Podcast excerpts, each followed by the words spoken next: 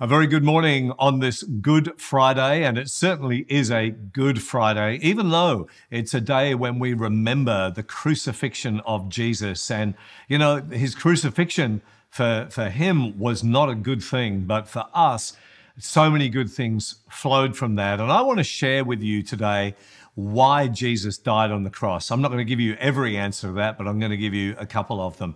I wonder if you've ever watched the movie The Passion of the Christ. Uh, it's, I've seen it a couple of times. I mean, it's pretty brutal, isn't it? Uh, the movie goes for just over two hours, and the scene where Jesus is being whipped, maybe it goes for 10 minutes. It feels like it goes forever. And uh, remember the first time I watched it, I had to look away at different times and just really, you know, kind of think, oh, I wish this would be over. I'm sure that went through Jesus' mind as well uh, in his humanity but he gets beaten 39 times. They, uh, under Roman law, would get whipped. Uh, 40 times was the maximum. If the person doing the whipping went over that 40, they were put to death. And so what they would do was always go one less just to make sure they, they didn't go one over. And so it became part of uh, Roman life where someone that was being scourged would always receive 40 minus one. It bears to be mentioned at this time too, the Apostle Paul received that five times in his life and ministry. Jesus experienced that once, and once would be more than enough. That brutality, his, his torture, that really lasted for a whole day. When you consider his beard was pulled out, and then they blindfolded him, and they were all punching him and telling him, prophesy, who just hit you? And then they made this uh, crown of thorns, these big, thick Judean thorns that were woven together in a crown and pressed down over, over his head. And then finally, the cross that was thrown on his body, he had to carry the cross to the place of execution. And there he was nailed, hands and feet, and raised up into the air. Crucifixion would often take about three days to kill a human being. Uh, for Jesus, it lasted six hours because it wasn't crucifixion that killed him, it was our sin that was placed upon his body during that time. And so, with all of that in mind, why did Jesus die? I started in radio in Western Australia on a top 40 commercial radio station when I was 18, almost 19 years of age. It was in Geraldton, about 400k north of Perth on the coast. And of course, when you start in radio, they don't put you on the best shifts. I had to go on uh, nights and weekends and occasionally midnight to dawn shifts. One of the things the radio stations had to do back in that day was play one hour of free Christian programming every week. And so uh, our radio station was no exception to that. We um, uh, had to play those programs, and invariably, I was the one that had to play them. Now, you can imagine, you know, I was an atheist back in those days. I was not interested in Christianity. I wasn't interested in church. I certainly wasn't interested in Bible teaching programs. But of course, those programs were on, and I had to make sure everything was going to air okay. And so sometimes I would listen to what they were saying. And I would hear things like this Jesus died for you. Jesus died on a cross for you. I remember as a young man just sitting there thinking, okay, so why? What does that mean? And no one ever seemed to be able to answer that question. On the programs, I would hear that statement Jesus died for you, and, and yet I, I didn't know why. And so I want to explain a couple of reasons why Jesus died. There's many, but today we'll look at two of them. And in Psalm 103, verses 8 to 14, we get an inkling by way of a prophetic word of what God was doing through Jesus Christ on the cross. Psalm 103, verse 8 The Lord is compassionate and gracious, slow to anger, abounding in love. He will not always accuse, nor will he harbor his anger forever. He does not treat us as our sins deserve or repay us according to our iniquities. As high as the heavens are above the earth, so great is his love for those who fear him. As far as the east is from the west, so far has he removed our transgressions from us. As a father has compassion on his children, so the Lord has compassion on those who fear him. For he knows how we are formed, he remembers that we are dust. Why did Jesus die? Reason number one because God loves us. God loves you. As high as the heavens are above the earth, so great is his love for those who fear him. The heavens here, of course, uh, this is written nearly 3,000 years ago, would have been the dome uh, that they thought surrounded a flat earth.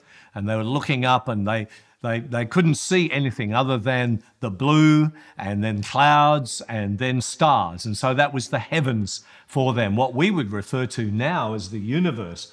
And of course, the universe is massive. The next nearest galaxy to our own galaxy, the Milky Way, is 80,000 light years away. That means you would have to move at 320,000 kilometers per second for 80,000 years to get to the next nearest galaxy. That's pretty amazing. The nearest star is almost four and a half light years away. That means you have to move again at that speed, 320,000 kilometers per second for four and a half years to get to the next nearest star. As high as the heavens are above the earth, so great is God's love for us, for you. Isn't that amazing? I've got three daughters, and uh, when they were younger, one of the books I loved to read to them was a book about um, big brown nutkin, uh, nutkin hare, I think it was, or something like that. It's I Love You This Much was the book. And uh, dad and uh, the little baby rabbit were trying to out, outdo each other uh, with how much they loved we, each other. And they got to the I love you to the moon and back. And then I love you to the moon and back and beyond, you know. And it's they were reach, reaching their arms out like this. And that's a beautiful example of what Jesus Christ has done for us. He stretched his hands out. This is how much I love you.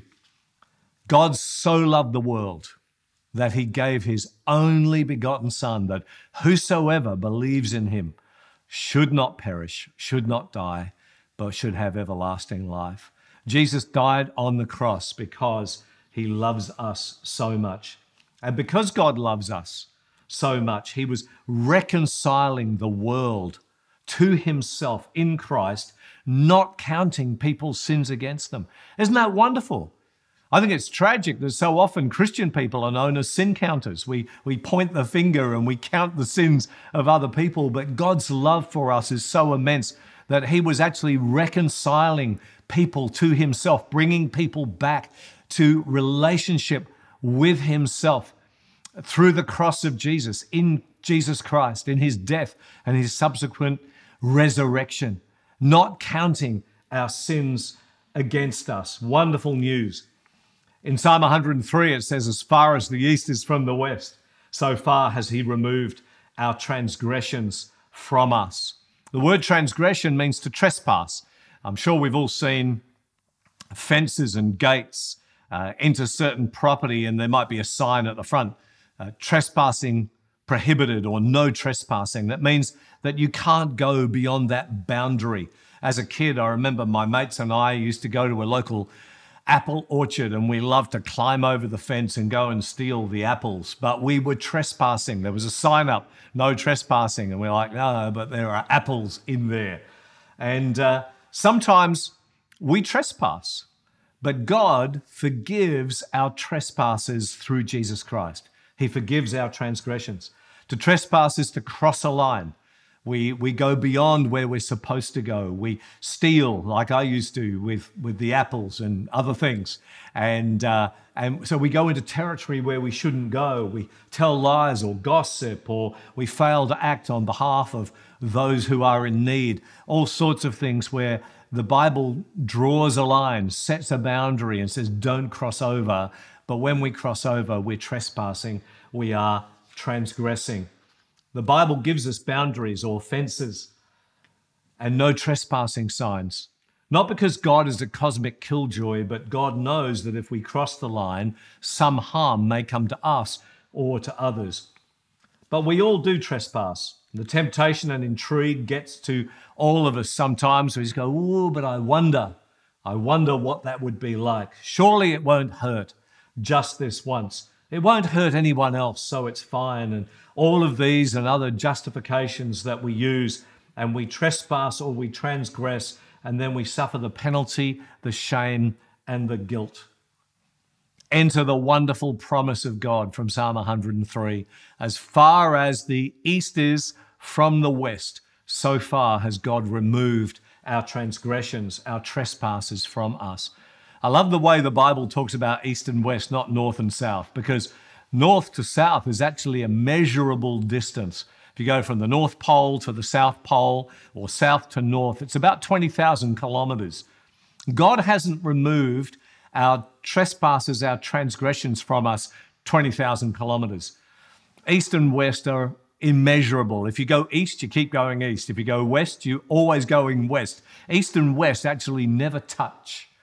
And as far as the east is from the west, that's how far God has removed our transgressions, our trespasses from us. Stephen Charnock, the Puritan minister of the 1600s, put it this way When sin is pardoned, it is never charged again. The guilt of it can no more return than east can become west or west can become east. Isn't that just wonderful news? Whatever you have done in your past, because Jesus has died on the cross, sin is defeated and you are forgiven. Those things are never going to be dragged up again. And so stop dragging them up. Stop living with regret. Stop beating yourself up for the things of the past that you've done that you shouldn't have done, or the things you should have done that you didn't do, and all of that. God draws this line, and, and all of that is left in the past. It's removed as far as the east is from the west. And you get to have a new life and a new start because Jesus died on the cross. The other thing I love about this psalm is it was written by an incredibly imperfect man. It's one of the Psalms of David, and one of the things that's highlighted in the Bible about David was that he committed adultery and then tried to cover up his sin by committing murder. And um, you might say, well, I've never done anything that bad. No, but we've all crossed the line. And, and if David could write that, how much more is that true of you and me?